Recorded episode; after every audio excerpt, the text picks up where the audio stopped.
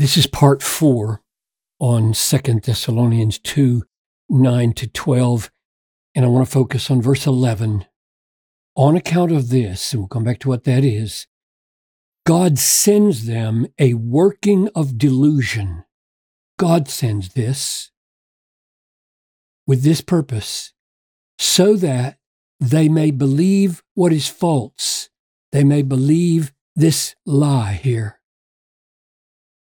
In order that all may be condemned who did not believe the truth, but rather what is false, and had pleasure in unrighteousness. Father, grant, I pray, that we would grasp the point of Paul's mentioning this surprising and tremendously important point that you, at the end of the age, will join in the confirmation of delusion on those who are falling away from the faith.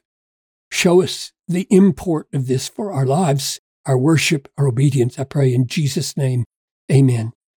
Let me catch us up. Remember, when this chapter began, some had said the day of the Lord has already come. Paul's point in this chapter is to say, no, it hasn't already come for two reasons. That day will not come unless the rebellion comes first. That's number one.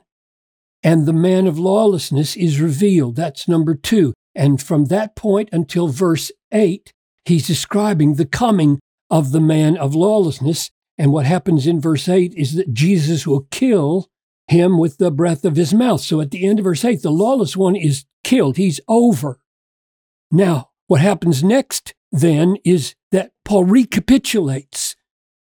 Only this time, he's explaining the coming of the lawless one from the standpoint of the rebellion. So he's got the coming of the man of lawlessness is revealed. That's verses four through eight. The rebellion has to come first, and that he unpacks with this deception in verses 9 through 12. That's the flow of the chapter. The coming of the lawless one is according to the working of Satan with all power and with signs and wonders in the service of a lie and with all deception of unrighteousness for those who are perishing because they did not welcome the love of the truth, the truth of the gospel in particular. They didn't want to love it, and so they didn't welcome even God's offer to help them love the truth. Now, on account of this, this failure to welcome a love for the truth, on account of this being deceived in unrighteousness. They had pleasure in unrighteousness. They loved unrighteousness. And so were sitting ducks for the lie of Satan, namely that the man of lawlessness is in fact God.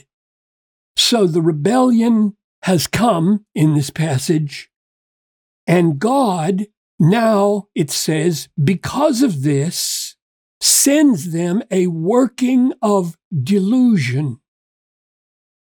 They had already come under satanic delusion. The working, notice the same word, the working of Satan, and now the working of delusion that God sends. Satan has a working, God has a working. It's the same word in English and Greek. God is joining in the final rebellion, apostasy, falling away with his own design and purpose. Here's Jesus' description of that moment or that season.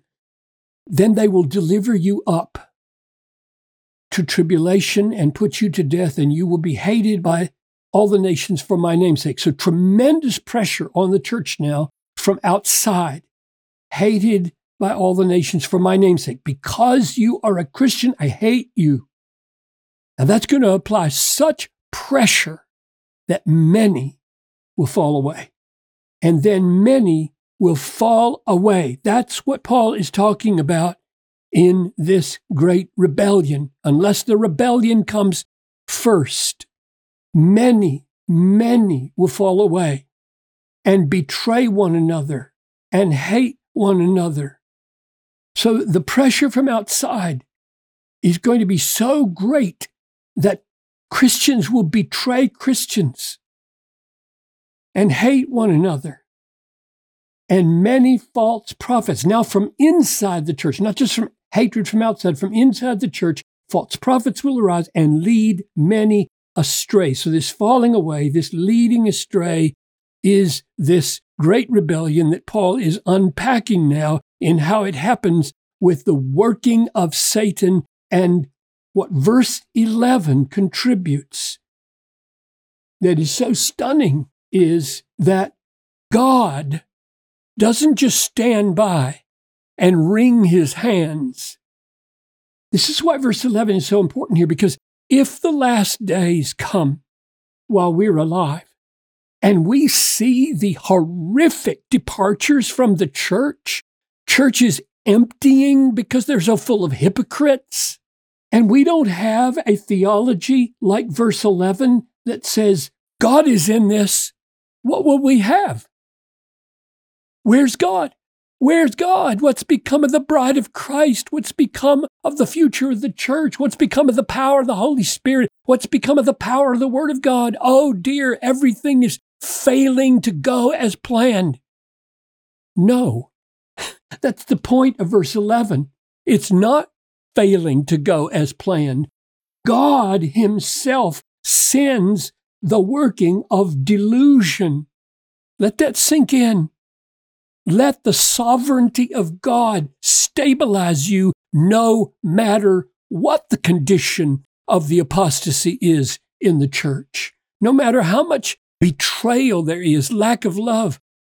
The next verse that I didn't quote in Matthew 9 to 11 says, The love of many will grow cold, but those who endure the end will be saved. And he says, Because of lawlessness is multiplied, the love of many will grow cold. We must not be taken off guard, and we must not think God is not in this.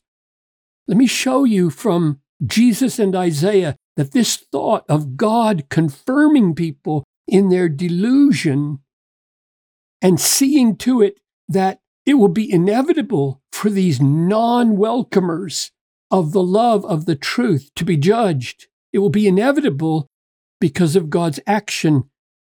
Jesus did the same thing in his parables, right? He said to them, To you it has been given, to you disciples it has been given, has been given the secret of the kingdom of God. But for those outside, everything is in parables, so that this is the design, the concealing, confirming, judging design of the parables, so that they may indeed see but not perceive, may indeed hear but not understand, lest they should turn and be forgiven. In other words, God has given them up in judgment to perishing. If you say, but doesn't God desire all to be saved? By quoting another part of the New Testament. The answer is first, he doesn't desire people in hell to be saved. It is too late. Now, where is that line drawn? And if you say it's only drawn at death, then you have to ignore passages like this. No, that line where people pass from being offered the gospel so that they might be saved, that line can pass earlier and God give them up to corruption lest they be forgiven. And notice that this is a quote right here. See those quote marks right there? This is a quote from Isaiah 6. God said, Go and say to this people, so he's saying to Isaiah, I'm sorry, Isaiah, but it's too late for this people, this generation. Here's what I want you to say to them Keep on hearing, but do not understand. Keep on seeing, but do not perceive. Make the heart of this people dull, their ears heavy, and blind their eyes, lest they see with their eyes and hear with their ears and understand with their hearts and turn and be healed. God has given up on that generation of Israel. So I come back to verse 11. This is so utterly crucial. On account of this, Notice it doesn't come out of the blue. They do not welcome a love for the truth. They're already in the sway of the working of Satan's power. They have fallen for the signs and wonders. They have believed the lie. They are in the grip of deception, and it is owing to their pleasure in unrighteousness. They're deceived by their own hearts, and on account of this, God now confirms their delusion. He sends his own working. Satan sends his. God says, Satan, you don't have the last word here. You're not in charge here. I'm not wringing my hands. I'm not watching this play out at the end of the age as though I didn't see it coming. I know exactly what is happening here, and I have my purposes to preserve my faithful elect remnant. And these people right here are not they. And so they fall confirmed in the working of delusion so that they do not believe the truth, but they believe what is false in order that condemnation might be just on all who have not believed the truth, but taken pleasure in unrighteousness.